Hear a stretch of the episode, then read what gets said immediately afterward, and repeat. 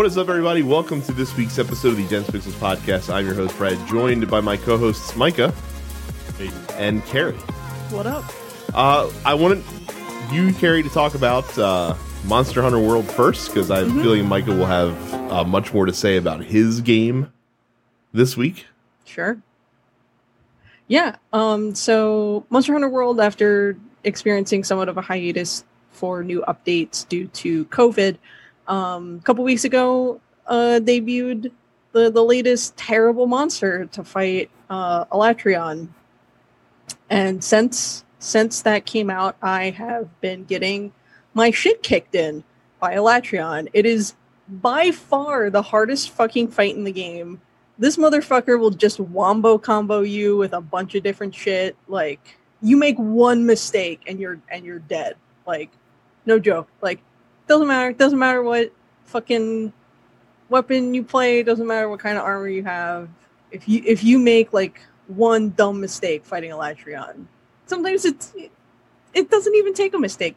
Sometimes he'll just be like, "Hey, you know what? Fuck you specifically," and just kill your ass. Um, I finally beat the special assignment for Alatreon, which al- then allows me to sort of play play it endlessly as an event. Mhm. Um, so that's what I've been doing. Uh, Monster Hunter also is running its summer event um, that actually just went live about a half hour ago. So some more fun stuff coming up. Um, but it's it's good to know that Capcom is still continuing to update Monster Hunter World with just a lot of new content, new fun stuff, and events and whatnot. Um, you know, a couple years after its initial launch. So More on Capcom later. They've, I've an interesting story came up last week uh, about them specifically. Uh, Micah has been playing Ghost of Tsushima, and uh, how's that been? Uh, you know, I got to tell you, uh, this is the perfect game for me. okay.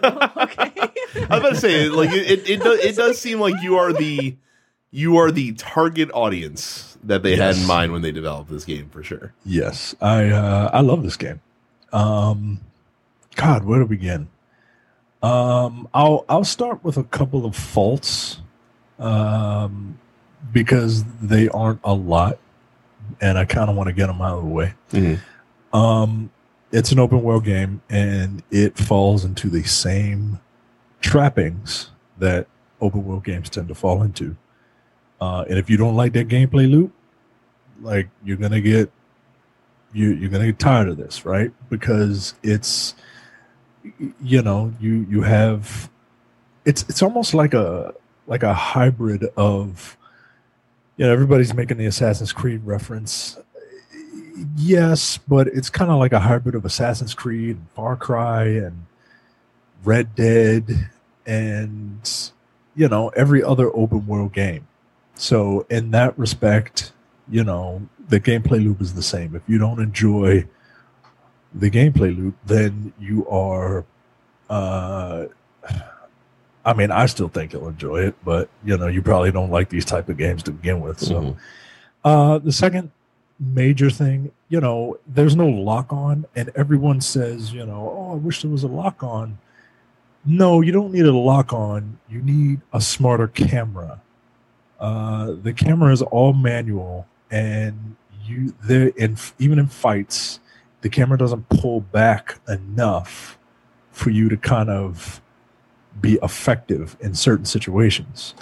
Uh, the camera will easily get caught up into like different little shacks and and up against fence posts and your vision can be easily obscured if you are fighting you know and some of these enemies will swarm you five at a time and will attack you two maybe three at a time and different enemy types.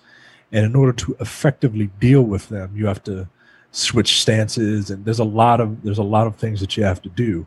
And the camera not cooperating is a real kick in the balls uh, because the every piece of real estate on that controller is used and you are doing multiple button presses at any given moment if it's either you know you have to switch stances uh, with two buttons, right? You have to select different ranged weapons with two buttons and then fire it with another button. And depending on like you you have there's a lot to do and there's a lot to think about and, until you get a grasp of combat. And the camera is just just you know, it, it's a real asshole uh sometimes. Uh but that's pretty much and the story is like you know, boilerplate samurai stuff, right? Mhm. Like it's not, you know, somebody betrays you and it is who you think it is, right? Like so it's it's it's it's you know, it's fine. Um now the positives. Uh let's get the superficial stuff out of the way. The game is fucking beautiful, man. It's one of the best looking open world games I've ever seen. And it doesn't like fall into the trap of bigger is better, right? Like the game is pretty big, but it's not like Red Dead big, hmm where Red Dead is like, oh yeah, it's big, but like there's a lot of nothing around. You know what I mean? This game is beautiful from head to toe. Like there are you you will at one point be in this garden of like beautiful yellow flowers and then you go into this field with these beautiful white flowers blowing in the breeze and it then you you'll be at the beach the the weather effects the particle effects like it is it is it is a gorgeous game uh and you know when you have a beautiful looking game you have photo modes because photo modes are like the thing now right? This photo mode is amazing guys. It's amazing. And you can control like not just like the different photography aspects right? Like you can uh change your exposure and and and and you know you have two different you have depth of field and focal length like like adjustments that you can make and it's it's a very very good photo mode but like not only that like you can adjust the environment at will like oh you don't want it to be you don't want it to be foggy where you are. Yeah just change the type of day and the weather. So you can change the type of day to show shadows in different locations and then you can change the weather and you can have like birds and crows and different type of like it's amazing. It's beautiful it's beautiful um now let's talk about how the game plays right uh again it's getting a lot of assassin's creed comparisons hmm uh, and I can kind of see that, like, if it's Assassin's Creed but good, right? Like, part of the reason you don't need a lock on is because the combat feels uh, feels great and it feels responsive. There has I, I never feel like I have been uh, cheated out of a. I, I don't think I, I never feel like the game has cheated me and killed me in a way that it isn't supposed to, except when the camera, except when I don't move the camera in the situation that I, I needed to be in. You know, you have archers and stuff and they shoot from off screen, but they give you an audible cue when they're about to shoot. So it's not like like that first Ninja Gaiden game where people would just throw like ninja stars or whatever at you. right. And it's just like fuck you. Like there's an audio cue the, to to denote when you need to when you need to block or when you need to dodge and you know it, combat takes a minute because like i said like there's a lot of things that you're doing at one particular time and you know different stances there are four different types of enemies sword enemies shield enemies spear enemies and heavies and you have you can unlock different stances to be effective against each of them and it's when you get it you, when when everything clicks you feel like a badass right? Because it's not like and not like a badass like i'm just gonna you know level up and stomp on my enemies right? Like it's not that kind of brute force badass. It's this game is about like parrying and dodging and ref, and deflection and and waiting for the right opportunity to strike. That's what makes you feel like a badass. That's why you don't need a lock on because the blocking slash parry mechanic is very forgiving, right?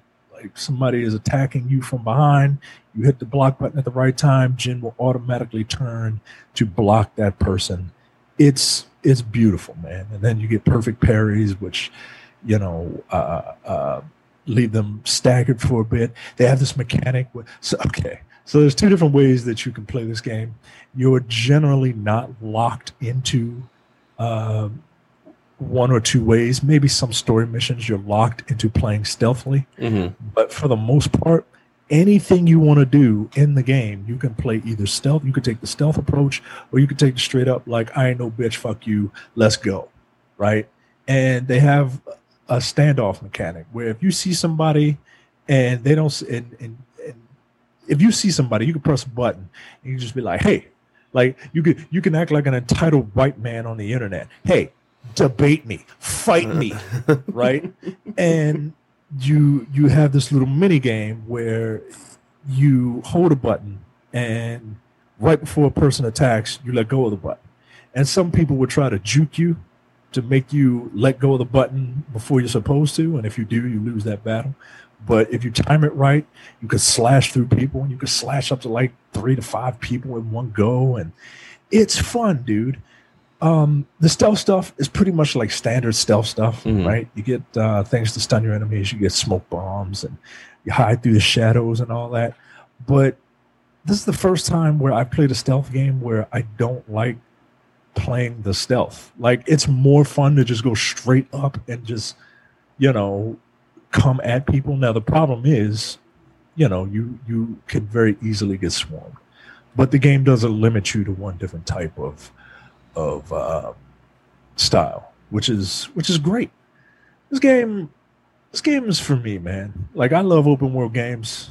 This, this- I love. I, I I'm a borderline culture vulture when it comes to like Japanese stuff. I'm not quite there, right? Like I don't have any kanji tattoos and shit. I don't have like I don't I don't have a Japanese name or whatever. I just appreciate it.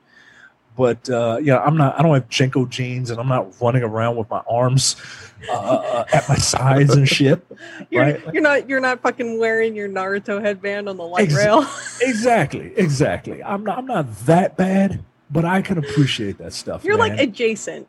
You're Yeah. you're not you're not you're not the guy who's openly saying here comes my Wakizashi slam, but you're thinking it. right, right. Like I, you know, I don't call my wife a waifu, but you know, I, I- I know what that is. You know what I mean? So, you know, I, this you sure is. you never called your wife a waifu before? She wouldn't know No, what I- that means. no, she didn't know what it means. She was like, "What the fuck did you call me?" I called her my partner in life on a podcast once. She was like, uh, "No, I'm your wife." I was like, "Oh, all right." All right. but uh, yeah, this game is for me, man. This is, uh, you know, I, I hate to speak in, in hyperbole, uh, but this is my game of the year, man. And um, yeah, I, I absolutely love it.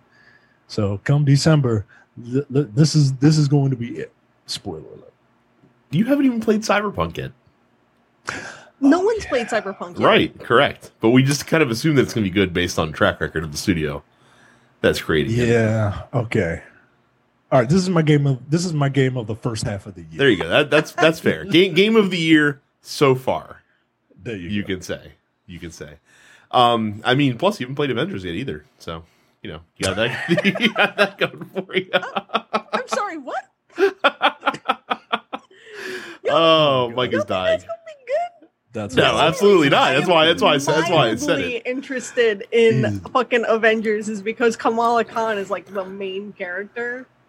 I hope that game's decent, but No, Brad's being a dick. I mean, getting what else? getting getting Mike in a choke on his crystal light was really- basically my only objective there. Um, I decided not to play Ghost of Tsushima because I once I read some of the reviews and listening to your review, it does feel like I would play it and then I'm gonna play it again in November or whenever I get around to playing Assassin's Creed Valhalla Mm. kind of deal. And I just can't I can't stack it like that. And I'm I like the Nordic theme better than the than the samurai theme. So I 100% understand. so, uh, uh, besides Ghost of Tsushima, in the past couple of weeks, uh, we've gotten a new Paper Mario game, The Origami King, coming out on the Nintendo Switch. He's, gotta you gotta watch when you're putting the cup up to your lips this this entire episode. God damn it. I can't I can't imagine you I couldn't gotta, see I that gotta, coming. I gotta drink when uh, I gotta drink when Carrie's talking. uh, Rock of Ages 3 Make or Break uh, comes to all consoles, PC, and Stadia. Carrie, that's cute that you that you specified Stadia. I did. In that the was a joke, mostly. yes. Uh, Crysis Remastered comes to the Nintendo Switch. Uh, Dying Light Hellraid. Yes, they're still making Dying Light 1 content. Uh, comes to PS4, Xbox One, and PC. Uh, Creaks comes to PS4, Xbox One, Switch, and PC. And then Panzer Paladin comes to Switch and PC.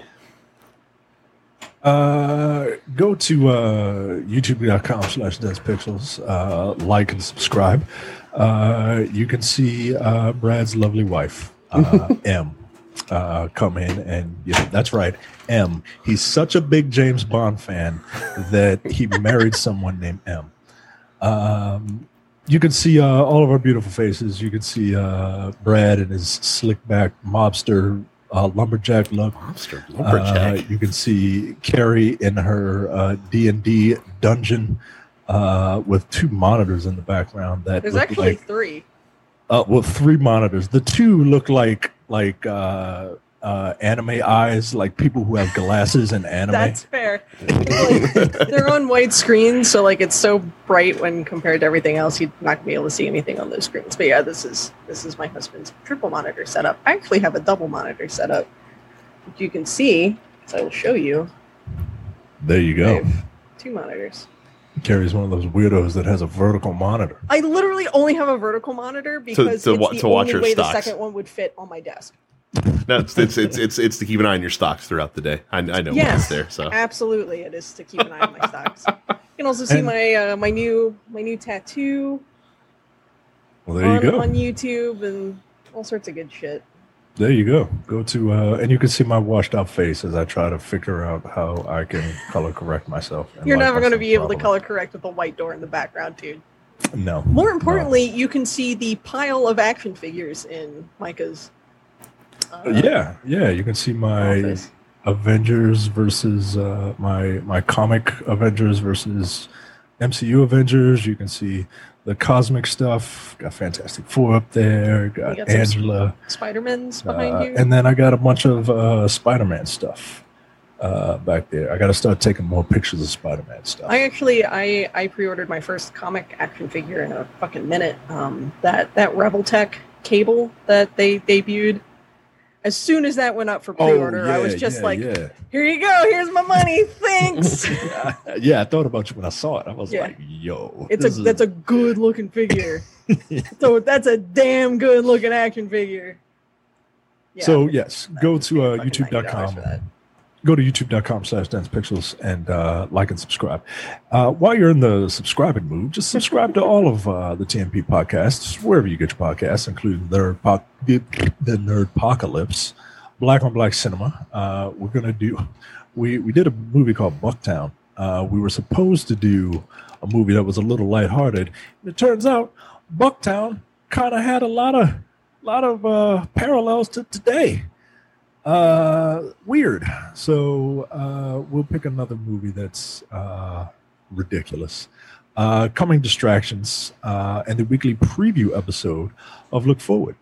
Uh, go to densepixels.com slash premium for $5 a month or $50 a year. You get access to the premium slate of content of podcast content, including the airing of grievances, which uh, I promise we will get a new episode up uh, very soon. Uh, no time to bleed. The men with the golden tongues. I promise we will get a new episode. We got we got what we're talking about picked. We just gotta gotta we're we're gonna nail it down. Well, I guarantee you we'll get that done before airing of grievances. Brad and I care. Uh, upstage conversation. I, Um, I will also have a new episode at some point. Um, There you go. uh, I think the the original plan was to get Terrence on board finally, but Terrence, Terrence- is uh, Terrence, Terrence is has on been a- vacation. yeah, Terrence is on vacation. Um, probably specifically to avoid having to watch The Wiz, which is fair. That's fair. Uh, so I think instead Andy and I are going to watch The Producers. So Excellent. Yeah, A- that'll be and uh, you get the full episode of the Look Forward Political podcast. Now, look, uh, 160 minutes this week yeah, for I the was- full I looked- episode to look forward. I looked at it and I'm like, yo, what in the world? So you can hear Brad and Jay talk uh, talk politics, and Brad, you're getting very, very good at timing when you cross the Rubicon, right? Like, like I know you have a counter there, hmm but you know he's got to add the the things in the in the front and all that. You, you, Brad said, "This is the point on the show where Brad's going to talk shit on libertarians," and it was literally at sixty minutes and forty seconds. well done. And then it went So, on like a uh, 20 minute rant. Yeah. Yeah, one of the things that was, I, uh, this is some of the comedy that you'll you'll you'll get on there. Uh, Brad was saying something to the effect of, you know, I guess the whole "don't tread on me" thing doesn't really apply when you know it's not. And then Jay stopped him and said, "No, no, no, Brad, I'm going to have to check your reading comprehension. it's don't tread on me. Don't tread on me." Meaning, look. I don't care if you tread on other people. Just don't tread on me. So, yes, uh, the full episode of Look For Political Podcast is available at densepixels.com slash premium. So I am, you know, known for taking people's pie in the sky, uh, outlandish theories and pouring large buckets of cold water all over them. I don't like But to let people have any with a bucket fun. of gasoline. I have a huge bucket of gasoline to dump to dump on this fire. I believe, I believe that the Mass Effect remaster trilogy is real, and it's finally going to be happening. And the reason that I believe it is because on densepixels.com slash Amazon, a new book has popped up for pre-order and has a release date February 23rd, 2021. And it is for the art of the Mass Effect trilogy expanded edition. Now, it's an art book. And I know what you're thinking. It's an art book, Brad. It's not a video game. It's not a Mass Effect pre-order announcement. But why?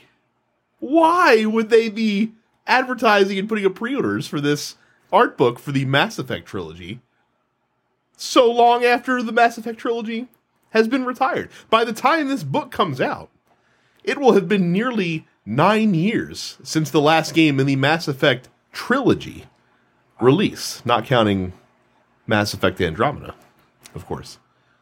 So it just seems odd that the art book would pop up because typically art books don't just appear for video game related content unless it's a tie-in product Yeah, for a video decade. game, right? For a video game that's coming out.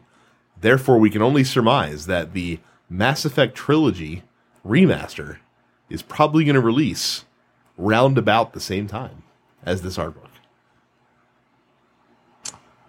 I can't really argue with you because you're right. That's that's usually when art books release.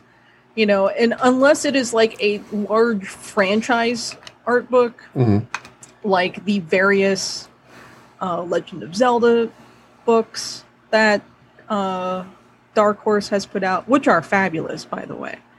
Um, yeah, I uh, I I am inclined to agree with you that that the the long rumored remastered trilogy uh, probably coming next year sometime. Do you think? Uh, do you think they're remastering it for? I mean, they have to be remastering it for the next gen consoles, right? I think it'll be compatible on the systems. I don't know if it's being remastered specifically for those systems. Um, I wouldn't expect much in the way of tremendous visual improvement playing it on the new consoles. It'd be cool if you could maybe get it at like 60 FPS if you play it on next generation consoles. That'd be pretty dope. I mean, that's that's like because in, in this in this world that we live in now, where mm-hmm. y- you know we have remasters and we have like remakes. like part of me wants to believe that a remake is coming, Mm-hmm. and even if the even if the remake is just like retooling Mass Effect One with, I mean, I prefer Mass Effect 2's gameplay over Mass Effect Three, but um, just the way it plays. But but even if it's just a, a- an overhaul of Mass Effect One, so that they all like like Uncharted, where all of them play the same, Mhm. just the story. I mean, I'm fine with that. So, I'm, I'm more than fine with that. so like I said, we'll have to see. Uh, if it does come out around late winter, early spring, I'm glad that they're waiting till after, you know, a lot of the big games that are coming out uh, have released, so that it, I don't have to, you know, feel bad about not playing those instead playing, you know, this old this old game franchise that I played already. Uh, but like I said, the strongest evidence yet, uh, in my opinion, that it is coming.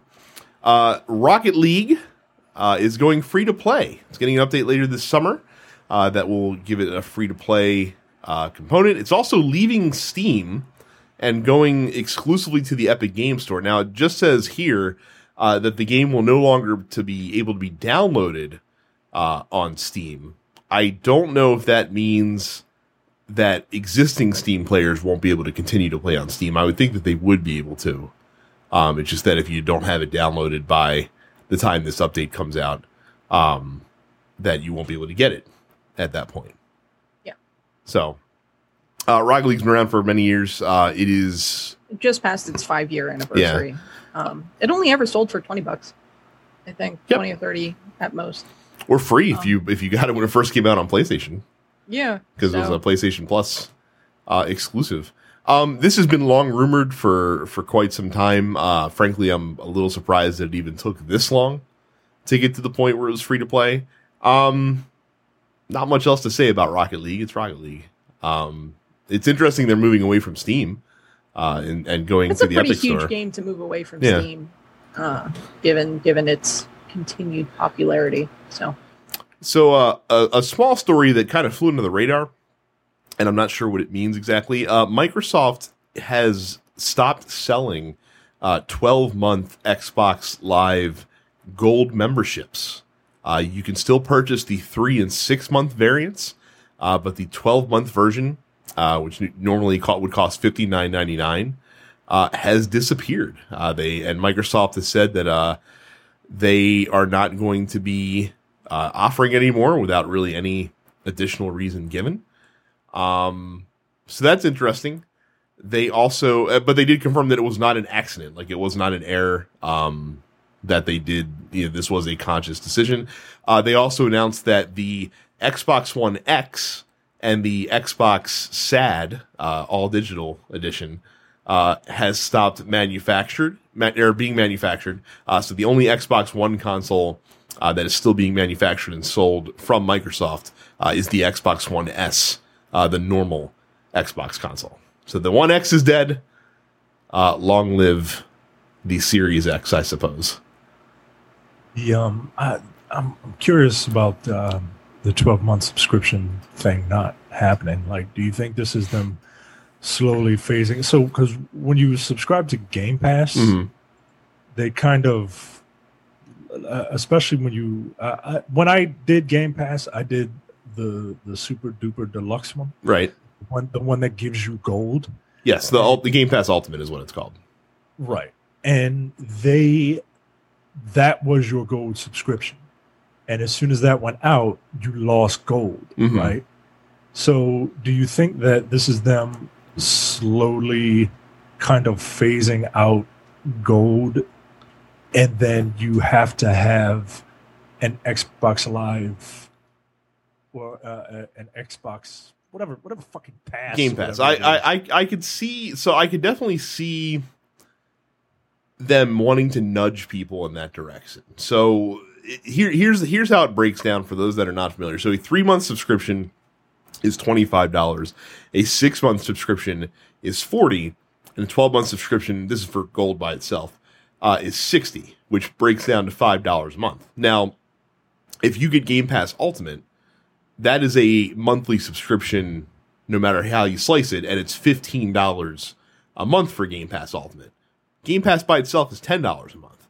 So if you take the ten dollars a month you pay for Game Pass, and then add five dollars a month for Gold, that is essentially like, like you're if, if you are cool with Game Pass, you're essentially paying the same monthly rate for Gold that you would be if you bought the one year Xbox Live Gold subscription by itself. So I I I think you're on to something in that they're trying to definitely nudge people uh, towards Game Pass because they say, hey, if you get the Game Pass too, you get a better value for gold. Now now it's the now it's the best value for Xbox Live Gold if you get Game Pass Ultimate. The the the add-on though is that you have to get Game Pass. And then and really like the thing about Game Pass is is while it's not as useful for for folks like us, it is useful if you're like a Microsoft if, you're an Xbox fan because the way you can break down the cost is if you were going to buy two Xbox exclusives in a year, it's assuming they've released two Xbox exclusives in a year, but if you were going to buy two Xbox exclusives in a one year period at launch, that's the price of your Game Pass subscription right there. Like just in those two games by itself.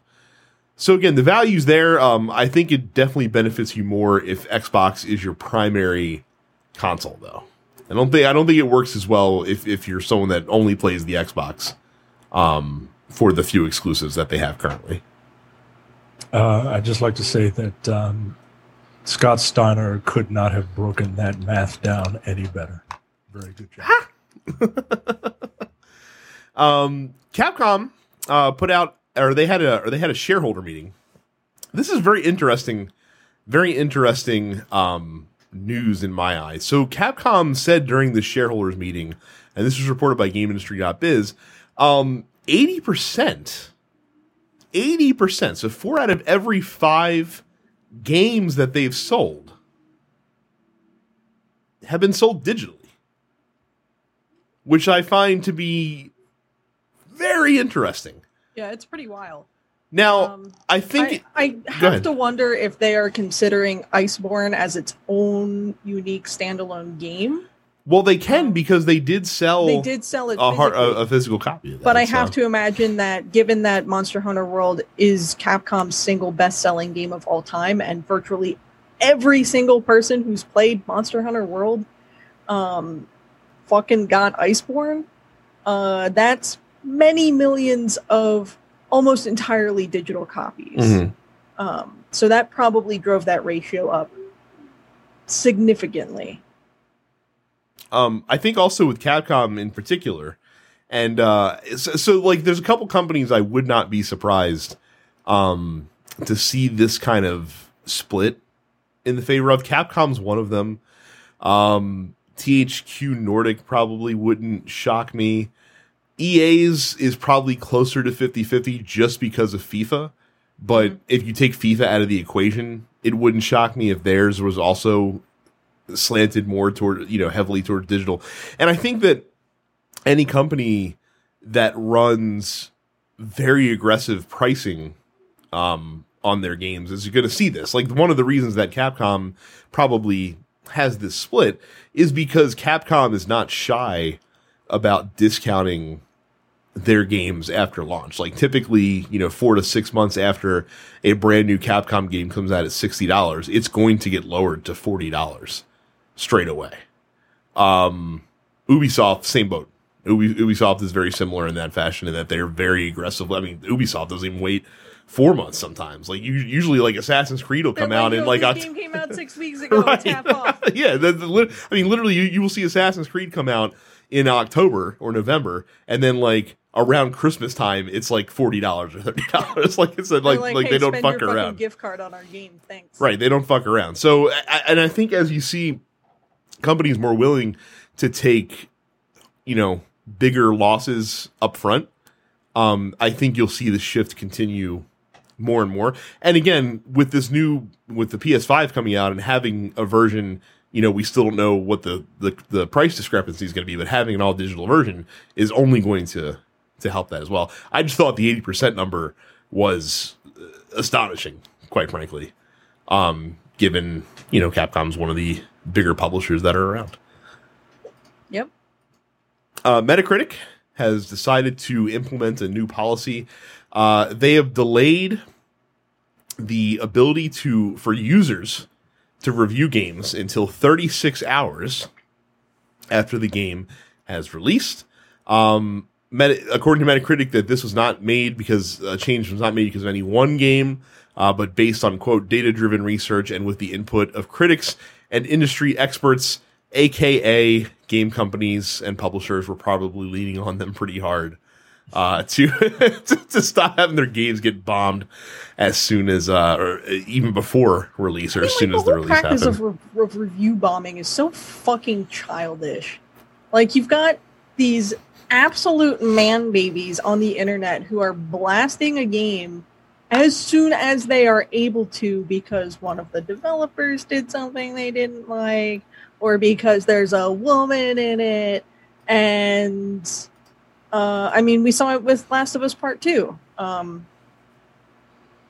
we've we've seen this happen with with movies and of course it has also happened in games. So for metacritic to be like hey gotta you gotta actually play the game before you can review it. Um, it makes sense. Like review copies get sent out to media people and industry folks ahead of time. So when they are submitting reviews for publication they have probably played and finished the game some asshole who is just mad about a a woman in his video game um, probably hasn't bought the game, much less played it. So why should he get to have his voice heard day one?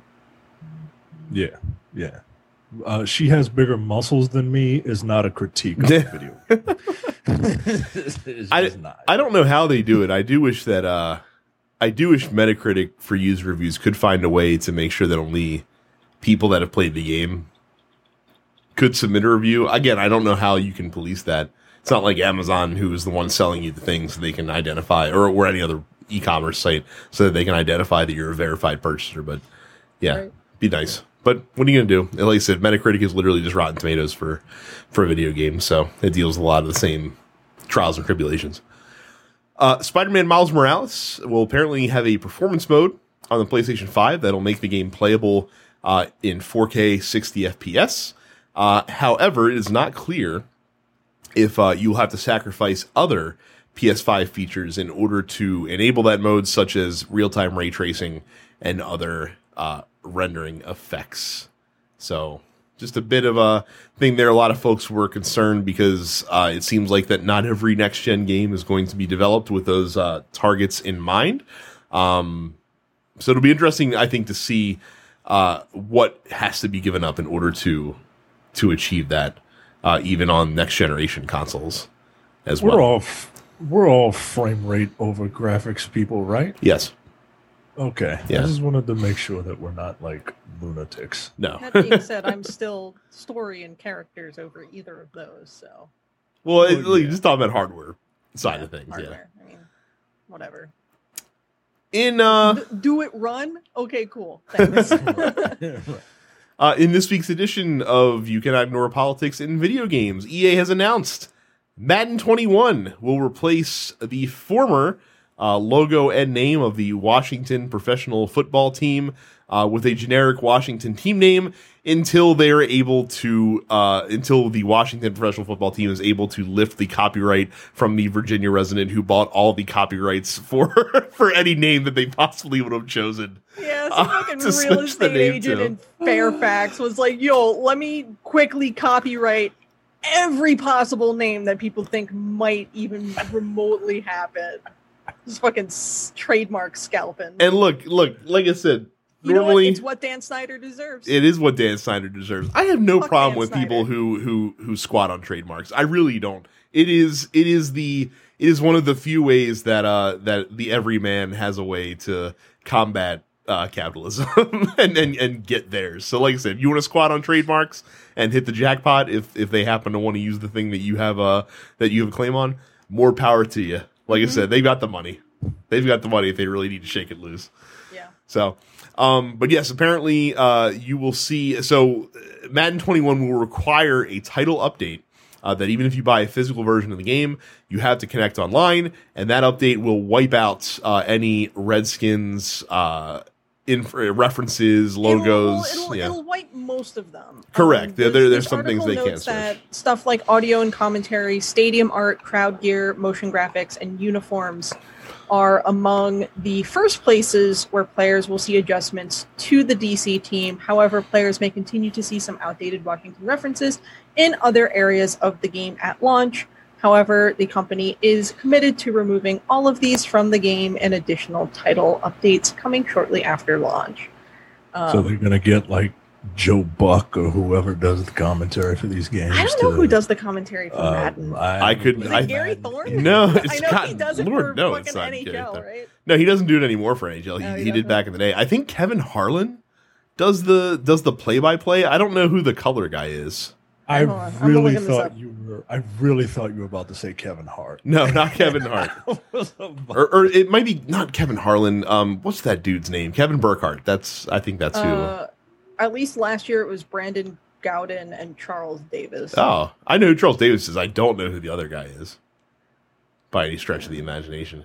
Uh, I, I I like to imagine that all they had to do was go to the game files and like you know hit like Control F to find and replace Right. Redskins with nothings. just to Uh, just Brandon to Gaudin is one of these fucking Fox Sports One guys. Well, so is He's Charles, so is Charles Davis. That's not surprising. Well, it's interesting because he's mostly like a college football guy. it Looks Mhm. like, um, but I guess, I guess that makes him cheaper to hire. Yeah, but say I for guess I guess EA doesn't feel like paying the uh like the Al Michaels, Cris Collinsworth premium. Yeah, Anymore. I'm say, No. like, no. I'm on the I'm on the outskirts of sports. I've but I I know names. I've never heard of these people. Like I said, Charles Davis is a former player, and he's on he was on NFL Network. I think he moved to Fox, if I'm not mistaken. Um, so I know who he is, but I definitely did not know the other guy. There are two people that I know on Fox. There there there's uh, Shannon Sharpe and Skip and and whichever and whichever lady they have on hand to sit in between them that day. I think it's like a rotating group of women who come in. Every time I see them, there's a different lady in the middle. So it's it's those three are the only people that I know on Fox. And that and that uh and that black dude who gets on my nerves. It uh it must be good for Skip Bayless to not want to have like I, I think he's happy that he's with Shannon Sharpe now because I have to imagine that he just wanted to like punch Stephen A. Smith all the time. Because Stephen A. Smith is obnoxious. Like like Shannon Sharpe is opinionated, but he does it in a way that because Shannon Sharpe is a really affable dude. Like Stephen Yeah. A. Smith is annoying. Yeah. Yeah. yeah. It's annoying as hell. Um, finally, uh, Bungie has delayed uh, Destiny 2 Beyond Light, uh, the new expansion that's coming out to November 10th. Everything's just coming out in November now. Everything. Cyberpunk, this Destiny expansion, Assassin's Creed, um, everything's coming out in November. It's going to be crazy.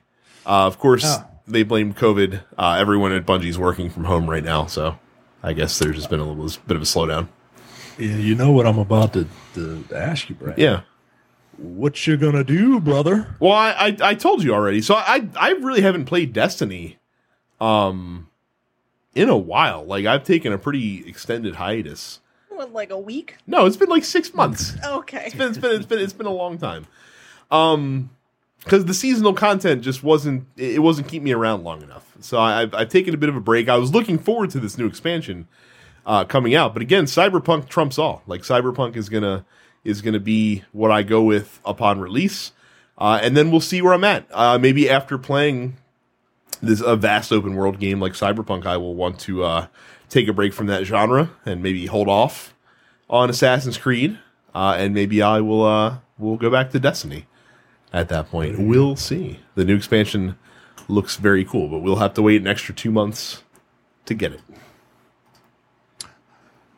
You don't have to. Well, you you have to wait two days when you buy things from www.densepixels.com slash Amazon. When you do that, uh, you help the show out, um, and you know you don't pay anything extra. Go to www.densepixels.com slash Amazon and uh, pre-order the Art of Mass Effect trilogy expanded edition. I'm looking at my regular edition, and I'm curious as to what the expanded edition is. What it's got in it. I don't know. Maybe I'll have to go to www.densepixels.com slash Amazon and find out for myself. There you go. Uh, I'd also recommend if you're going to be buying Mass Effect themed things on uh, densepixels.com slash Amazon, may I recommend the excellent Mass Effect Omnibus, which has four of the best Mass Effect trades uh, that are out there that you can get. It's pretty good, and I'd highly recommend it, uh, especially if you enjoy the story of the original trilogy, because it's got a lot of like in between stuff about like the elusive man and how Liara became uh, or, or got involved with like the Shadow Broker and things of that nature. So very cool. Um, let's get the good Ubisoft story out of the way first. There is a second Ubisoft story. There is. It's pretty bad. Um, la- a couple weeks ago, Ubisoft had its what would have been its E3 event called Ubisoft Forward. Uh, of note, they did not mention the recent turmoil that the company's been going through, firing executives for harassment and things of that nature, because they alleged that the content had been pre-recorded. Uh, why they couldn't put a disclaimer up front, It would have taken like no time at all for them to be like, "Hey, we're working on it." I feel like it would have been better than nothing. yeah. So I feel like it would have been better than nothing.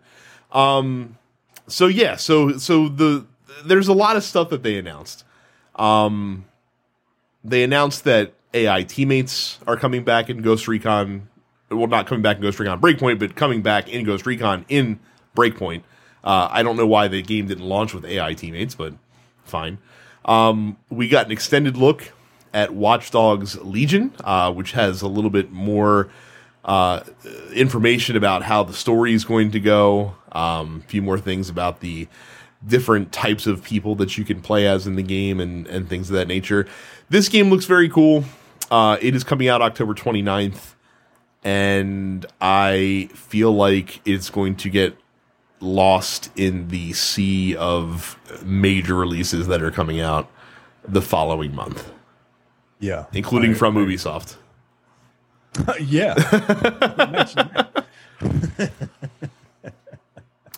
Uh, there's a game called Hyperscape that I believe is available now in beta on PC that they announced. Uh, it is Ubisoft's entry into the battle royale genre uh, because, of course, everybody We're has to get involved. of that yet. We're not. Uh, this one has a very um, kind of like Ready Player One esque sort of vibe to it in terms of how the story is laid out and things of that nature. Um, and then we got to see uh, gameplay from Assassin's Creed Valhalla, like actual gameplay, and not the gameplay that they alleged they were showing us Rendered in right the, for the first time they showed the game off. Uh, this game looks really fucking good. Um, Yeah. I can't wait to play Assassin's Creed Valhalla. It looks Look, you can fucking punch a wolf. Who wouldn't want to punch Yeah. a wolf? And apparently, what's interesting is they announced after the fact that you can switch on the fly between the male and female versions of the protagonist, and that actually uh, relates to the story of the character in the game as you find out more about the character that you play as uh, as the game goes along. Again, I got very, very much uh, Odyssey vibes from the game in a lot of ways, um, and that's just fine because Assassin's Creed Odyssey uh, was excellent. And then finally, uh, in news that got leaked before the presentation, uh, they showed off the the debut trailer, uh, which seems like it was pretty much like the game's opening uh, for Far Cry Six, which is coming out in February 2021. Uh, it is starring Giancarlo Esposito uh, of Breaking Bad fame, among many other uh, acting credits to his name, and uh, he looks to be playing uh, the uh, like the dictator of some like banana republic. He's the villain. Yeah, he's he's the mega villain for sure. Um, and he's trying to groom his son uh, to take over for him. Uh, the thing about Far Cry games and Far Cry Six uh, looks no different. the The premise and the way that they introduce the games is always amazing, and then when the game comes out, the game is merely fine. You nailed it. you nailed it every single time. And um, so you know they they kind of use these like very charismatic villains as like a crutch, and it worked for three, and they were like, "Oh, let's do it in four. And it for me, it didn't really work. Like It didn't for a lot of people, honestly. Four four is kind of the forgotten the forgotten game in the most recent run. And then, you know, on their off years, they have like the Far Cry Primal or whatever. Uh, and then they had Far Cry 5. And I played it, I finished it, but it wasn't.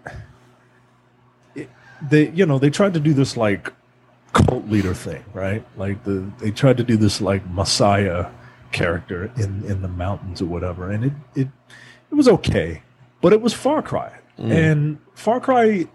Whenever I whenever I get a Far Cry game, I I immediately like it's a game that I can like listen to a podcast while playing, Mhm. right? Like it. You say that every they people say that people are on like spectrums, like I I when I feel when I play that game, it kind of hits me in like a, a sweet spot where I where I'm calm and just kind of but I'm just kind of doing the same thing over and over again and you know so they have to rely on these compelling villains. Um, I hope that you know they're they they have Giancarlo Esposito. I hope that he is used throughout the game um, to kind of keep me on the hook because you get kind of tired of playing a Far Cry game. Oh, I And- Far Cry Five. I, I remember it was the, it's the Far Cry Five is the first Far Cry that I ever played, and I played that game for like three hours, and I was bored. I was like, "This Yep. is all it is. Like, like, like it's it's just this." Yep, that's it, man. And you know, this will be. I have a feeling that this will be no different. Uh, so I'm hoping that, like, I'm hoping that, like, you see the sun and you see the sun, like, on the box art and all that. Like, how awesome would it be to play the sun, right? To to kind of play, but not play both sides against the middle, but to secretly be working to undermine your father. Like, I, I don't know you, you got to do something because they're not going to change the gameplay in this game. Mhm. And I don't know. Like it, it's cool that that they got this like really accomplished actor to be in this, but it's so Ubisoft. You know what I mean? Like it's so hey, let's hire this guy. Let's hire this guy who's cool, and then maybe some of his coolness will rub off on us they do it with all their presentations and they do it with like it just doesn't I can't get excited for it yet. I feel you. Now Assassin's Creed Valhalla, while I am not a huge fan of like the Nordic like theme, that does look fun. And that was the thing that I took away from more so than Watch Dogs. hmm and you know watch dogs look fine but i, I don't know. There's something about uh, I'm, I'm very curious about the narrative you know how the narrative's going to work with just me picking like random people. Like i like to play a character when i'm playing these type of games so Apparently, you can find John Wick in Watch Dogs though, and play as play as John Wick if you want to. I mean, it's cool that they had something that's such, such an explicit homage that is able to be done in the game, but uh, still pretty hilarious. yeah so We'll see.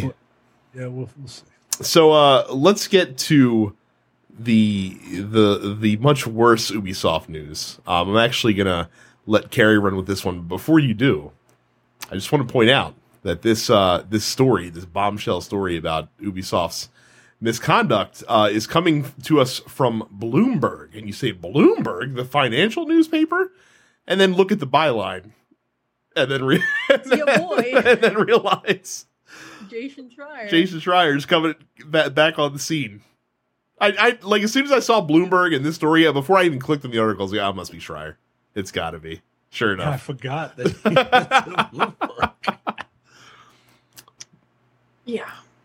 So, all right. So, before I get into the Bloomberg story specifically, um, uh, first week of the month. Um, at least the Kotaku story. Um, basically, Ubisoft Toronto employees there were express- expressing some pretty serious concerns about sexual misconduct allegations. Um, basically, it goes something like this uh, Maxime Belland, one of its co founders, and until the previous week, a 20 year veteran of Ubisoft, allegedly choked a female employee at a work party. Some heard it as a bizarre one off, others shared it as a warning to women at the studio to be wary of him. Uh, many employees expressed that this was just a pattern of behavior. Uh, all these accounts started coming out about um, Ubisoft executives who had literally, you know, been with the company for decades at this point, right? Um, so, and then uh, three high profile figures at Ubisoft. Um, the chief creative officer, I guess Serge Hascoët is how you pronounce that. Mhm. All these motherfucking French. I, I, I think I think it's Hascoe. If I'm Hascoët. yeah, I'm pretty sure um, there there there are some umlauts over the uh the, over the, the, E. the global head of human resources, Cecile Cornet, and uh, the head of Ubisoft Canada, Yannis Mallat, um, departed the company in the wake of these uh, widespread allegations of sexual misconduct. And then Jason Schreier over at Bloomberg, he has his story. Um, so basically, since that, since those stories began to break, Schreier basically kicked into action and was like, time for me to uncover the real dirt. Um, so he talked to more than 40 current and former Ubisoft employees about the abuse allegations. Um, and basically, their combined accounts make one thing pretty expressly clear, which is that Ubisoft knew about these problems basically the whole time and opted just not to do anything about it. Um, so, um, yeah, these dudes just suck wholesale ass. Um, so, some of the choice highlights um, uh, there were allegations that Hascoët behaved inappropriately around women, uh, extended into the office as well, in addition to just being, you know, sort of out and about at work parties and whatnot. Uh, in a meeting at Ubisoft's headquarters in Paris, one of the top creative leads on a big game was presenting to Hascoët and other decision makers at the company. When the lead, a woman, left a room to use the bathroom, Hascoët pulled up a YouTube video, according to two people present at the meeting. He played a French song describing sexually explicit acts with a woman who has the same name as the presenter. He hit pause when the employee began to walk back into the room. Uh, as was common in high level meetings at Ubisoft, there were no other women present. Uh, current and former employees say Hascoët enabled bad behavior by fashioning the editorial quarters into a sort of frat house like the one in Animal House. People who worked in the department described pornographic videos on computer on computers, boozy lunches, and a chorus of inappropriate jokes. Five workers say they reported Francois to HR at various points over the past decade, some of them multiple times for incidents including sexual propositions and genital grabbing. One former Ubisoft employee say they wrote an email to the CEO some years ago about problems with Francois. No, not long after Francois was promoted. Uh, this is Tommy Francois that they are referring to, a 13 year veteran at Ubisoft who apparently openly flirted with subordinates, made homophobic jokes, and performed unwanted massages, say some 10 people who either directly witnessed or were the subjects of these alleged abuses. Uh, newcomers to the company were told it was just Tommy being Tommy. Uh, a woman who worked at headquarters say she re- faced repeated sexual harassment there. Uh, colleagues sent her sexually explicit porn- sexually explicit messages, including pornographic videos. Francois, who was several levels above her on the organizational chart, asked her out four or five times. She refused each invitation. Uh, she has this this woman who asked not to be identified over concerns about da- potential damage to her career says she reported all of these incidents to HR and nothing happened, and later was told she would have to move to an Ubisoft studio in a different country. She did, and says she was frequently told while in this different country, "You can't be a producer. You're a woman." Less than less than a year after relocating, she quit. So fucking long story short, if you have the ability to read the Bloomberg story, and I know many people won't because there is a paywall, but I have to get a subscription through my job, so fucking send me the text. Um, uh, it's a doozy. Uh, Yeah. there is there's there's other just like generally shitty things uh, aside from the harassment stories like it's like that culture creeped into games as well so like they talk about in the article how uh, like you know ubisoft was reluctant to promote female protagonists in their games because they were worried about how it was going to affect sales yeah. Um, So legit, the the people who worked on Assassin's Creed Odyssey just wanted Kassandra to be the main character. right They wanted her to be the character. They didn't want a fucking dual character system again. But uh fucking Hascoët would not allow that to happen, saying that women don't sell. So the result is with a story that a lot of people consider a little convoluted. And the story in that game probably would have been much better if it had just been focused on Kassandra, who is ostensibly the more interesting character anyway. Mhm. and and again it, it like the Schreier even calls out like the fact that they're they're ignoring uh, reality by saying that like like Right. the the reinvigorated Tomb Raider series sold like gangbusters Horizon you know sold more than 10 million copies which has you know both have exclusively female protagonists as well and the the thing that's shitty is that the aside from these allegations, like the the the reason that they permitted, and and by they I mean the the Gui- the Guillemot brothers, who you know are the, are the heads of the company.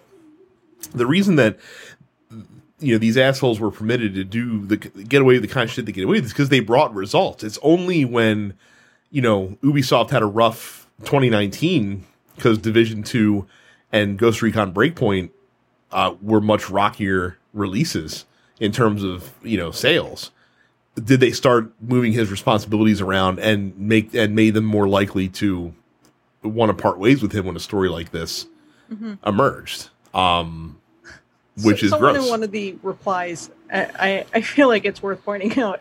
Um, apparently, a lot of developers had routinely bizarre interactions with Hascoët, um, who was described as eccentric. Um, apparently, during presentations, he would bang his head against the table, a sign he was bored or unhappy with what he was seeing. And someone else said, I'm beginning to think that executive business management isn't the high skilled job they all make it out to be.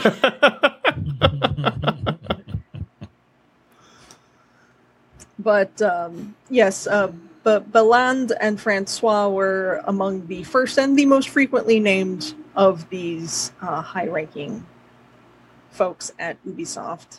Um, Yeah, shit this is- sucks, man. Like this, this, is, is, this is gross, dude. Like I don't know how many times I I don't know how many like I'm thinking of different ways that we could describe the same shit that we keep seeing. right because like we saw this we saw this happen with what Riot last year. Mhm. This this happens with um who's that other French company? Uh uh David Cage's company. oh quantic Oh yeah, it happened Quantic there. Dream. Like and it's the same like it's the same MO, right? Like frat house, porn on the on the walls, Yeah, you know, like just like shitty dude bro culture. yo, you're at work, yo. You're at work. but here but here's the thing it's it's th- this is kind of the so like jay has a theory that i'm a firm subscriber to and that everybody should at some point in their life get punched in the face when they do something stupid. Because then the next time you go to do something stupid you'll remember what it was like to be punched in the face. And you'll say to yourself well i don't want to get punched in the face again. And it might make you rethink the stupid behavior that you were about to engage in. And this is the same kind of thing where you have a bunch of mostly white, almost exclusively men that have come up in you know this corporate structure but it's still like an atypical corporate structure because it's still video games and things are done a little bit differently. It's a little bit more lax and, and it's not quite as structured as some other corporate environments would be. And you have enough people that just were never told no or were never slapped on the hand or were never you know held accountable for any dumb shit. And unfortunately, in business, results it, it's a results driven industry. And if you get results, and this is true no matter what business you're in, if you get results and you get the results honestly, like like if it's not your work that's being cheated, it's you know, it's, you just act like a fuckhead, but you still bring the numbers. People are willing to overlook a lot of dumb shit that you do, and and the video game industry again because it is such a non-traditional, you know, corporate environment is is rife with this kind of stuff. And not that you don't see this sort of thing in corporate in you know regular corporations as well. You certainly do, but it just seems like in the video game industry you have a lot of like fucking man children. A lot, a lot of guys who maybe came up that weren't, you know, that were slightly maladjusted, let's say, and that found success and act like fucking idiots because they don't know any other way to be. And no one's ever there to tell them, hey, maybe you should not be that way. Maybe you should stop doing that or maybe promote some more women in, in, in higher ranking positions within your company. I mean, that's part of the problem is because none of these people have ever been on the receiving end of that kind of behavior. They don't see anything wrong with it. Mm-hmm. And, you know, you a lack of diversity in the workplace, particularly at executive level positions um, is something that many industries are finally starting to address a little bit, but it's like you got a lot of people just fucking playing catch up at this point. Um, and that that leads to situations like this where we see this exact issue crop up over and over and over again from company to company. And it is, you know, as Micah said, it's the exact same shit every time. It's just different people doing it, but they're all doing the same thing. Um, I don't know, man. Shit sucks. Like, well, and and again, this is one of those cases where just the best thing to do is to expose it and and force these companies to confront it. Right, and, because unfortunately, like you're not gonna get people to not buy the product like that would be the most efficient, as you talked about on Look Forward, the most efficient way they the, the, about the most efficient way to affect them is to affect their bottom line. You mm-hmm. you made reference to um, the DC football team changing their name, and that only happened because sponsors started yanking money, and and, and, and it happened in a matter of weeks. Yeah, like people had been trying for decades to get the shit changed, and then all of a sudden, corporate sponsors come along and like, "Hey, these millions of dollars that we're giving you every year, we're going to stop doing that." And then two weeks later, Dan Snyder's like, "We're changing the name." Right. FedEx, FedEx sent out a tweet and said, "Change the name," and lo and behold, uh, the Washington D.C. football team that plays at FedEx Field decided to change their name. So but but in this situation that's not going to happen right? Like so i i don't know how to combat this other than to expose it. And what really pisses me off is that you know a couple of weeks ago back when back when it was when the last of us and opinions on the last of us were literally just all over the place some developers were Jason Schreier uh, tweeted out video games are too long.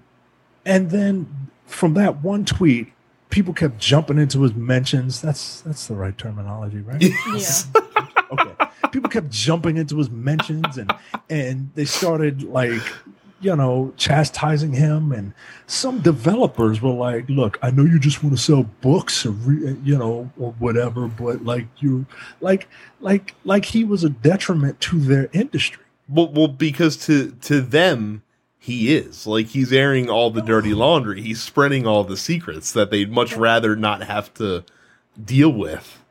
Right, and that's what I'm saying, yo. Like, like, listen to what you are arguing about, video game developer. Like, y- y- huh? It's it, it it's no different than say a hypothetical, and I'm speaking in hypotheticals, but a hypothetical head of state who's really antagonistic towards the press who holds them accountable and reports on the dumb shit that they do all the time. So he gets mad at them constantly, even the press that generally tries to make him look good all the time. But some, some occasionally they report an honest story and, and this hypothetical head of state gets really upset with them. And instead he's forced to turn to basically lunatics that aren't actual journalists or in the video game industry that'd be kind of like the blogosphere you know thing, things of that nature. Fucking gators. in order in order to get uh, to content hypothetically. I don't know anyone that's like that but you know. It could exist. Oh, God, man. but that's what they are. Like like like that like that that's all that it is is that they they don't like him because he he digs up the dirt and it, like he, he is an investigative reporter. That's what he is. He's the only Yeah. one in the video game industry. He's literally the only one. That's it. It's just him he has the monopoly on, investi- on investigative On reporting investigative and games journalism journalism in- which yeah. is which is insane to me like i can't believe Right, that It's a good thing he's really good at it. yeah it is a good thing he's, he's, a good at damn good journalist. I swear to God, man. So, like I said, pay pay him as much money as you need, and for Christ's sake, get more people that actually know what the fuck they're doing in that side of the industry. Mm-hmm. Every every single major games outlet should have a Jason Schreier. Pay them. Get like like have them exposing these stories. Like it. I feel like games journalism at large feels very stagnant right now because the same people who are doing it right now are the same people who like created it in the fucking nineties. Um, and some of these people are pretty good at their jobs. Some of these people are very good at their jobs, and some of these, a lot of these people are just sort of, eh. Like they're here, they're reporting on games news. They're they're getting the press releases. They're they're getting the advanced well, copies. well, and that's the thing. Like, like with games, w- with the the news side, like I said, the the the review side of the industry, I feel like all, almost needs to be treated separately from the new side of the industry. I think, I think, that's, that's fair. I, I think it's the games like industry. I part of the issue, of course, is that in games journalism, especially, um, there's such a fear of being blacklisted. right, companies. losing access. Yeah, Exactly. of, That- of that losing is- the access. that is Um, that is a big deal. Um, and that's why you don't see more of it. You know, I feel like you know maybe this Ubisoft story would have broken a couple years ago if people had the ability to actually dig into Oh, companies. are are you suggesting that Ubisoft would would somehow threaten to restrict access of, of their of their product from from games outlets that that don't cover them favorably? Like something that might possibly might have happened back in 2007 when EGM was blacklisted for, because they gave Assassin's Creed 1 a average review, not even a bad review, but an It average was- review. It was like a s- the equivalent of a seven or something. It like was Yeah. a 7. It Yeah. was literally a it 7. was a seven. They Are you But the suggesting that that's something problem that could happen?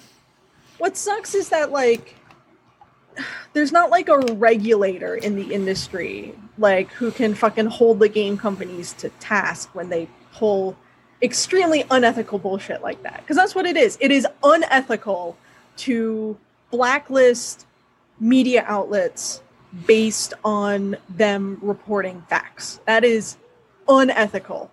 Hard stop. It is. Um, but because we don't have any sort of oversight in the industry, we don't have like a fucking national gaming regulator or anything like this that's Mm. like holding companies accountable to how they treat media and stuff like that.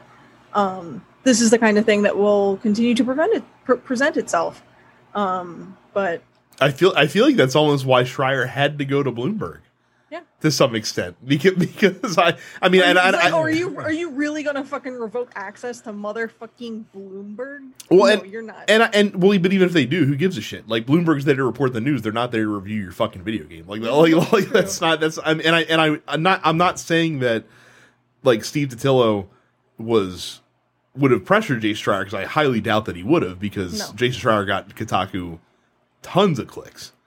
But I almost feel like that, like like if he hung around, like that had to be bad for Kotaku long term in for access Yeah. which, which like you said is unfortunate and and and like you said until they can get serious either by it, it, it would either take a regulator Carrie or it would take the major players in the games media industry like colluding with one another to Yeah, not allow this stuff to happen together. right but they won't because for the same reason that you know, reporters in a hypothetical field, you know, head of state's briefing room will never collude together, even though it would be in their best interest to do so.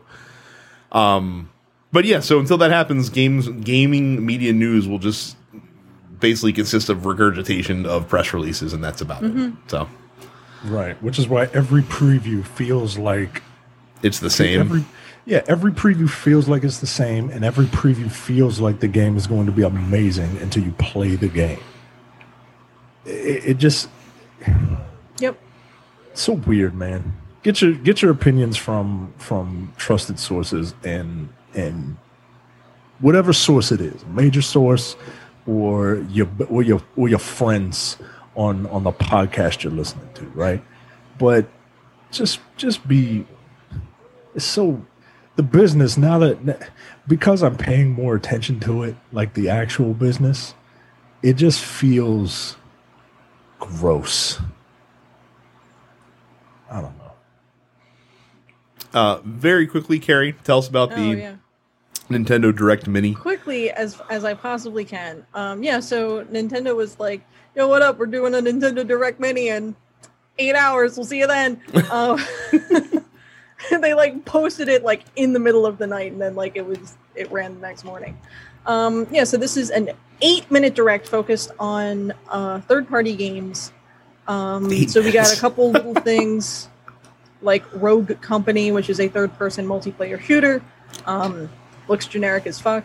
We got to look at WWE 2K Battlegrounds with a fucking Stretch Armstrong looking John Cena. That game is going to be such trash.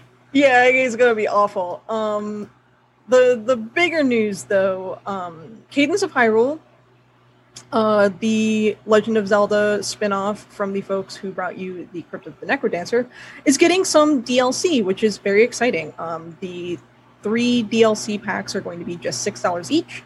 Um, the first one, which is already out, adds five new characters, including Impa, Shadow Link, Shadow Zelda, and like a couple of other characters from I think Crypt of the Necrodancer. Um, so new play styles basically for runs. Um, and then you have the Melody Pack, which features 39 new songs, which is super cool because the Cadence of Hyrule soundtrack was a fucking banger. Um, and I'm looking forward to more of those remixes in that style. I think I think it's um, on sale right now for like dirt cheap, or maybe Yeah, maybe dude, maybe, like- maybe it's Code of the Necrodancer that's on sale. The the maybe. Crypt of the Necrodancer is always on sale though. Um, and then the the third, we're getting a whole new map um, where you will get to play as the Skull Kid from Majora's Mask, and you swap your masks to take on different powers. So that's going to be really cool. Um, a version, like a physical version of the game that contains all three DLC packs, comes out in October. So all three DLC packs will be coming out between now and October 23rd.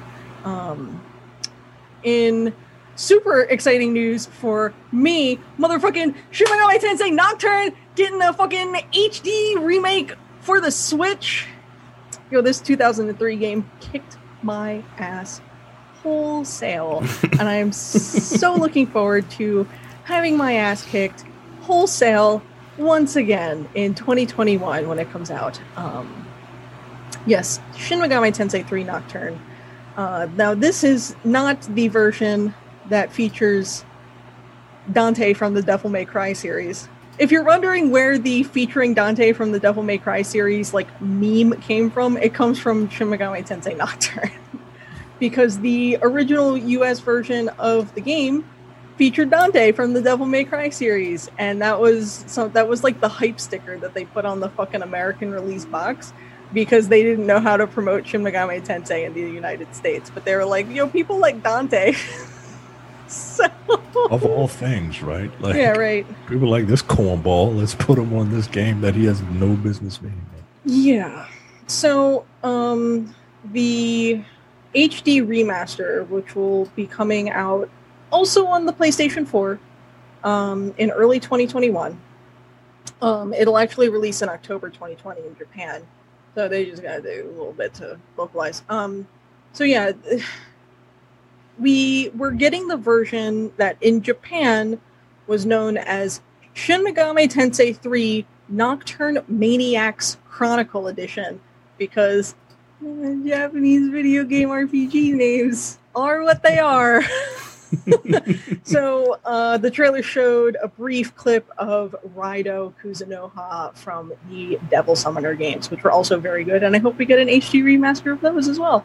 Um, so yeah, if you played Persona and you're like, huh, I know Persona is related to Shin Megami Tensei, I'll play Nocturne. Um, you are in for a fucking rude surprise because that game will fuck your life up wholesale.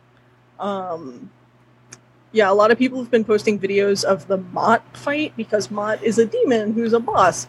And Mot has this ability called Beast Eye, which gives him like an extra turn on his turn, like an extra action on his turn. Um, and I believe that there's supposed to be like specific conditions to like trigger him using Beast Eye.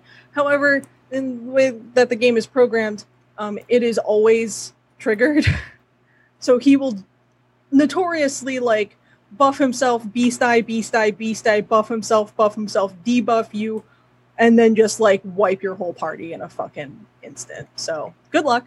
Um, also, thank fucking God, Shin Megami Tensei 5 is finally being talked about again after first being announced in early 2017 and not being heard from since. Uh, Shin Megami Tensei 5 is finally back from the war and will be released globally in 2021. I hope you're ready to attack and dethrone God because that's what you're going to do. Because this is a Shin Megami Tensei title, and that's what you do in Shin Megami Tensei. Um, I saw saw a little bit new main character with badly cut bangs, but that's fine. I'm sure it's fashionable um, somewhere. Uh, yes, order order itself has crumbled and chaos reigns over all in this game. Um, yeah, look, it's fucking it's Shin Megami Tensei. It's post-apocalypse in Tokyo, and you're gonna have to punch God in the face at some point. What more do you want from a Shin Megami Tensei mainline title? If you're expecting Persona, if you're like, oh, my buddy Joker's gonna show up at the Phantom Thieves, nah, no. Yeah, That's I'm not happening. at uh, I'm looking at this trailer and this article, and 16 seconds into the trailer, you see a demon, and he says, "The god that you worship is dead." Yeah, that's uh, Welcome to Shin Megami Tensei. God is dead. Good luck. Look, I I feel like they're because like Persona Five was so big, right? Persona Five blew everyone's expectations away. Definitely one of the best JRPGs ever made. Massive mainstream success in a fashion that I don't know people were expecting it to be. The problem is that that's been a lot of people's entry point to the Shin Megami Tensei franchise at large and they don't really have a frame of reference for like the rest of the franchise outside of Persona 5.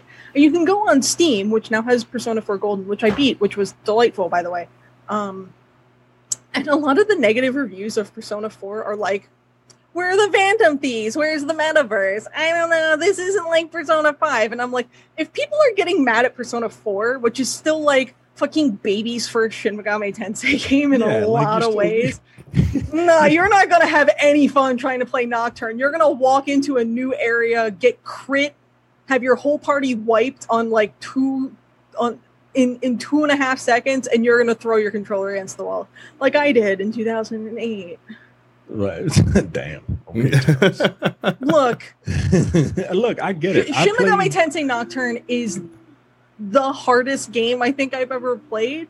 Um, I truthfully never finished it. Um, I got I got pretty far. I got like eighty percent of the way through.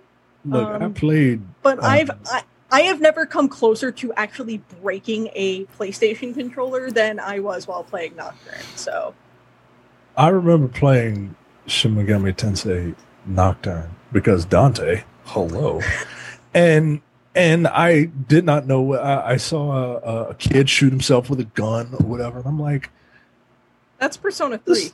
oh, that's Persona Three. No, I Mhm. did. Uh, see, I'm getting them confused. hmm To be But- fair, they came out at like the same time. So I remember playing Nocturne, and I remember not like I I, I was not ready, no, and and I don't think I'm going to be ready. it's And, it's uh, funny because in in the in the board game industry, there's a genre of games of that are like war games. Um, like, and when I say war games, I mean like conflict simulators of like historic events kind of deal. yeah. and Like Gettysburg and whatnot. or, or through, uh, all sorts of wars and, and things Yeah. like that throughout history. And um, so like one of the most popular games in all of board gaming is a game called Twilight Struggle, which is kind of simulates the events of, um, you know, it's like America versus Russia during the Cold War kind of thing, and you're competing to, for influence and things of that nature. And if you, to introduce that game to a re- to a novice board gamer would be entirely overwhelming.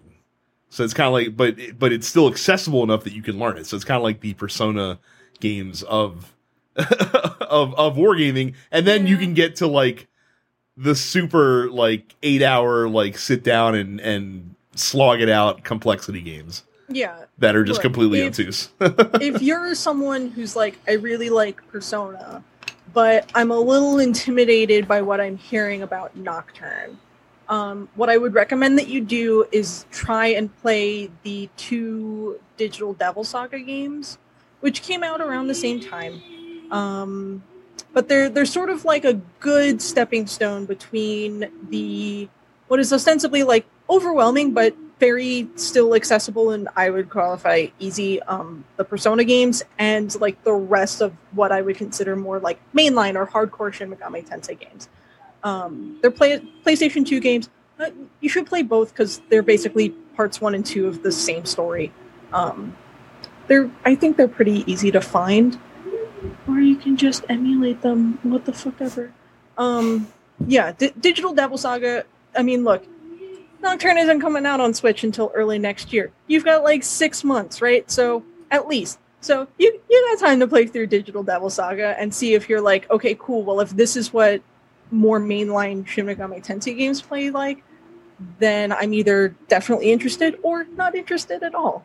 But if you're going into Nocturne fresh, not having played like a more mainline Mega Ten game before, Godspeed. So we will uh, move quickly through the post office this week. Uh, you can submit our questions by going to our fan, fan group at slash fans every week. Amir says, and th- I feel like this is like directed specifically at Micah because the, the answer to the, that Micah is going to give to this question is every game. Uh, Amir asks, have you ever played a game that the side quests were so good that you forgot you had to play the main game? Uh, I'm playing one right now. Ghost of Tsushima. yeah, like the characters are interesting. One character is, uh, you know, we're out to hunt his student who uh, turns out to be a traitor and uh, is now working with the Mongols. And he doesn't know why, but like, nope, gotta kill her. uh, and one character is like, yeah, my whole family got slaughtered by these motherfuckers. Let's find the killers and kill them. Uh, so yeah. And then, oh yeah, by the way, you gotta save y'all. Like, oh, okay. Mass Effect 2. Uh, it's- to, to be fair, Mass Effect 2, the main story is a collection of side quests. it, it is, but I'm way more invested in helping these characters and getting their loyalty up. And then it's like, oh yeah, by the way, we have to fight the baby Reaper, who's an, actually like a Terminator. Right, like like like in Mass Effect 2, there are like after you, once you start once you get into the it, it really is. Once you get into the game, there there are like legitimately like five story missions, quote unquote, and literally everything else is loyalty building for for your squad. So Uh, the game Which that I would say uh, that I, I wouldn't say that the side quests were so good that I forgot to play the main game, but mostly that like the main game was so mediocre with comparison to the side quests that I chose not to. Uh, Elder Scrolls Oblivion. I thought the main quest in Oblivion fucking sucked, but like all the side quests, Thieves Guild, awesome. Dark Brotherhood, awesome. All, all of the side quests and the expansions, really well done, really well written. Main quest, suck my dick. I feel like It that's kind of true of Skyrim as well in a lot of ways. Like Yeah. like the guild Uh, quest lines were far more interesting to me than the, I the main would quest say line. that the various guild quest lines in Skyrim were still better than the main quest, but I still at least had a good time playing the main quest Mhm. in Skyrim. It was still satisfying to hunt dragons and punch a god in the face. This is a recurring theme in games that I play. Um, whereas the the Oblivion main quest, like the the Oblivion gates themselves, were so horrendous to actually play that I just didn't want to do them. Mhm. So I chose not to. Uh, Cam asks, uh, he's in the market for a new TV and was wondering what the thoughts on curved versus traditional 4K TVs were for video game playing. They're probably negligible, honestly. Yeah, I don't think it matters. I don't think it matters too much. I, th- I think that a curved display is probably a little bit better if you're sitting further away from it. Um, I think if it's if you're like monitor Or distance, you're like up against it and it's just surround yourself with I- screen. I feel like monitor. I, I I don't I don't think there's any games that specifically would take advantage of having a curved display. I don't believe that they're designed that way. So, uh, Malcolm asks, how about the swamp fight this past weekend in at Extreme Rules, uh, WWE? Uh, that I that I he brought up that I said that WWE might run these cinematics into the ground. Malcolm says they have. I'm not surprised that Malcolm says that because Malcolm is is a hater of all things fun. Um, as as I said, you're gonna see ones that are better than others for sure. Uh, the swamp fight, and and the truly the problem with the cinematic matches is that they came out of the gate with like the two best ones. Like it, like it was gonna be very difficult to ever top the Boneyard match, and then like the John Cena, you know, alt history Bray, Bray, Cena Bray was- Wyatt thing. This is what your life could have been. Right, like like it, like it's very hard to top those two because they were so good. Um, and and they definitely have have been mu- the results have been much more mixed um since then. But I don't think they've run it into the ground. I think that they just need to to to plan them out a little bit better. Um, this was definitely not my you think- favorite. Do you think doing them once a month is? I feel like that's much? too much. Yes. Yeah. I feel like it is a little bit too much to do. Um, and, and plus NXT's getting in on it as well. Like the the Ciampa Gargano one from a couple months ago is actually really good. Um, and that was also one of the earlier ones in the mix. Um, let's see here. Side quest themed uh, show this week. Uh, Ramarius asks, "What games in recent memory have the best side quests or side characters?" I'm assuming he's means optional characters that aren't essential to the story. As side characters, uh, Breath of the Wild. Yeah, maybe- I mean, te- technically, all of the the um champions in Breath of the Wild aren't necessary. You don't have to. You don't have unlock to do any of them, With them. so. Please give me more shark boyfriend. Thank you, Nintendo. so that's probably a pretty good choice. I have no idea. I, I, you know, most of uh, most of the side characters in um, open world games are generally fun, but they kind of have to be because, you know, the nature of those games. Like you got to keep, you got to keep people playing them. Um, I'll tell you one. Tro- I'll tell you one trope I don't get tired of. I don't get tired of when you have a charismatic character uh, that puts you on a quest line that you tend to really like, and then the character stabs you in the back, and you have to end up killing them. Like you see that a lot in open world games. Um, Yeah. Most long open world experiences always have at least one of those quest threads, and that's always fun. Be be wary of any side character that you encounter that's uh, extremely likable for whatever Yeah. reason. So or if they just straight up talk about how you did them wrong, but it's okay because it's not okay, and he's gonna turn on you. Duh. Uh, Jay says now that Rey Mysterio is Solid Snake, uh, will One Eye be able to balance with all that flippity dippity wrestling? Uh, Jay, actually, Mysterio was down to one eye before uh, the recent eye for an eye match happened, and now he has no functioning eyes, according to WWE storyline. And I know it's real because there's a picture of Rey Mysterio and his eyes popped out of his head that he and his and his hand against against his face. Yeah, and Seth Rollins vomited. I mean, you can't fake that, right? What a what a ridiculous storyline. But you know what? I'm I'm glad they went the extra mile to actually have like the prop eye that they that they had you know subtly in the picture because they could have easily just like been, just said that it happened and not Right. and not done anything. But to actually have the prop uh, is uh, bravo. This is what I. This is when wrestling is okay, right? Like when it knows that it's ridiculous, and it's just like, you know what? Let's just go for it, man. Like we all know what we are, let's just do this. Let's just get weird with it, especially because we don't have people, you know, we, we're in this weird time now.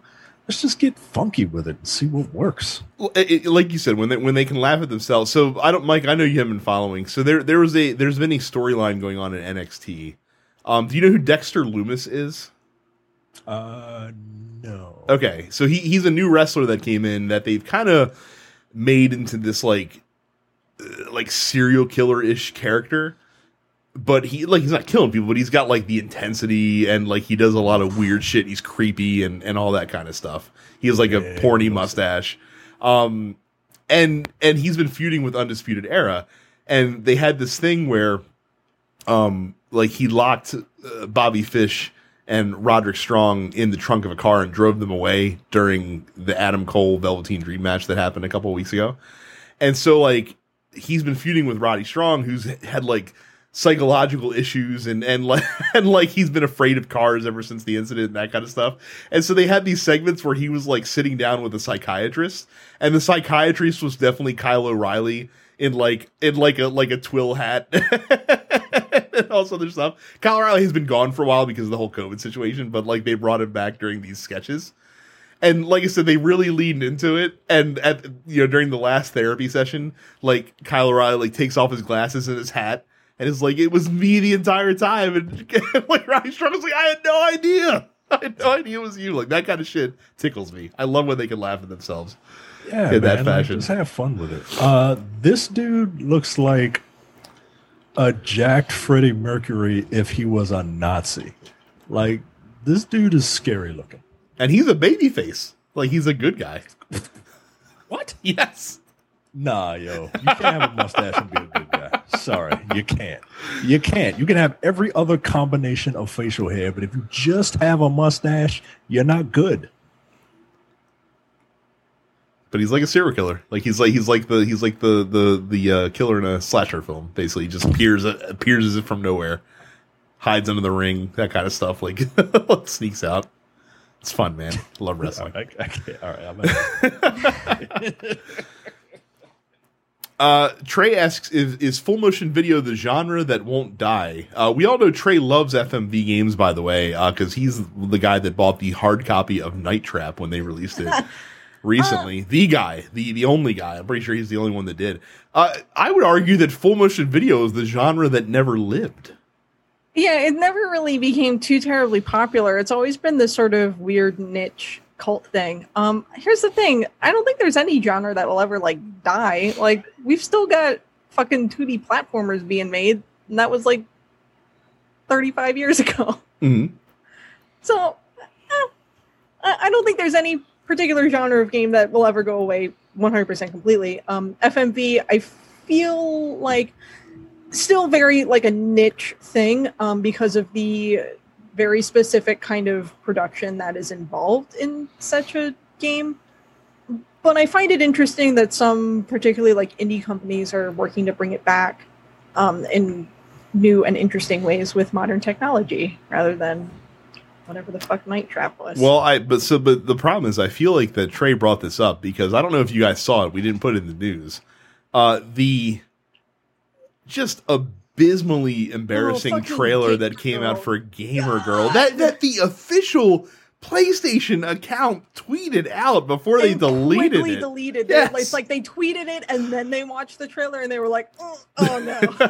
I don't. Uh, I don't know what this is. oh, you should Google Okay. Gamer Girl uh, video game, Micah, and All watch right, the trailer so- for that because it's astonishing it's terrible. that this is a thing that exists. The publisher, Wales Interactive, said in a series of tweets that the game seeks to raise awareness towards online abuse, saying, Gamer Girl is about the impact user comments and actions have on a streamer's mental health and well being. The reason why FMV Future created the game was to raise the issue of the toxic environment, which can often appear online behind the an- anonymity of a username. Um, it's awful. It looks genuinely awful. All right, put put a shirt on, lady. Um yeah, apparently you in this game you play as a popular streamer's chat moderator and personal contact you have to handle a chat log and main personal contact with the streamer. You make decisions about the posts in her chat, respond to her DMs, and work to help her succeed. Uh, it's being positioned as the first improvised FMV game with press release drawing comparisons to found footage movies like Blair Witch Project and Paranormal Activity. Part of the game involves protect, trying to protect her from a predator and a stalker, and following her as she takes her screaming into dangerous real, real world scenarios. So it's basically like, hey, let's watch this girl get stalked and abused by people online. This Fun for the whole family. possibly be a good idea. And as someone who used to be a forum moderator in in like community forums, I cannot imagine a less fun thing to do in a video game Right. than than this. Um, Yo, what are we? That's the right facial expression to have, Micah. yep. That's it. That's the one. We'll end with Robin, who asks, "What games have you played that you enjoyed but never finished because you were tired of playing them?" Uh, every sixty-hour open world epic that I truly enjoy for about thirty hours and then fall off of because it gets repetitive. Like, like the, so the problem with games like that, and I'm worried it's going to be the same thing for Cyberpunk when it comes out. It's my only fear is that if the, if your story like like like the gameplay is what gets me in the door and and having fun for a while. But if your story can't drag me through the rest of the experience, I'm only going to play half to two thirds of your game and call it call it quits. I've got to I've got to want to see what happens next. Uh, yeah, yeah. As much as I love open world games, that is um, that is something that kind of it, gets to a point where I'm just like, all right, I gotta blow through this because I because I want to actually finish. it. Like I've I've put too much time into this, just fucking around, to not finish it now. Um, but it, yeah. Um, Far Cry, I, I enjoy playing those Far Cry games, but they're not like I don't feel the need to finish them. Um, as much as I love Assassin's Creed, I mean I did finish the main story of Odyssey, but um, what was the one that came before that? I never finished. Origins. I never finished um, the Jamaican one. I never finished uh, the colonial one. Um, Oh, here you go. You know, you know, probably the the best example of this is for me, honestly, like like the shining example, Breath of the Wild. I I sunk Yep. 50 hours into Breath of the Wild, enjoyed my time. That game has n- almost no story. Almost none. Like like the central plot line is almost it, like the the, cent- the the point of the game is presented to you in the first 5 hours. And then there's not too much and then there's not too much story development beyond that. uh, Bethesda games. I finished one Bethesda game in the modern Fallout era of 4, Bethesda right? games, and it was Fallout Four. And and that's just because one, there was nothing else out at the time, and two, I was like, I've never finished one of these. I gotta finish one. one of them. Uh, I think one for me is Radiant Historia, which is a game that I've bought twice, played through most of the way twice, and did not finish twice. And part of that is because Atlus, in their unyielding wisdom, decided first to release the original release of Radiant Historia about six months before the 3DS came out. It was a very late DS release. Mm. And then Perfect Chronology came out in the United States about a year after the Switch launched for the 3DS. So these are they're, they're games that are good. The part of the problem with Radiant Historia um, is that it's a game that really runs you in circles as far as the story is concerned, and I got kind of sick of that shit eventually. Um, beautiful music, great characters, fun battle system. I just couldn't fucking hang anymore. Well, there you go. So again, densepixels.com slash fans if you would like to contribute to the Dense Pixels Post Office. Thank you for everyone submitting questions. We only answered about half of them this week just because we were running long. Uh, don't forget to subscribe to the show on anywhere you get your podcast and make sure you subscribe to the other TNP studio shows while you're doing that as well. Head over to youtube.com slash densepixels, click the like icon, click the bell to subscribe, click the red button to subscribe, click the bell to be notified when we post new videos every week. Pulling a mic over here, and you can also head you can also head over to Twitch. Uh, follow Carrie at Substance Carrie. Follow Terrence at Apparition four ten. I might do some streaming this week, weekend. I might try and set up for some Monster Hunter streams. There you go. Get that going on. And you can watch me get my shit kicked in by a Alatreon. So thank you guys. Brought the episode full circle, folks. Yep. Thank you guys for uh, for listening to this jumbo sized episode. That's see that's what you get when we off for a week. You get a long episode the following week. So we will see you all the next time. See ya.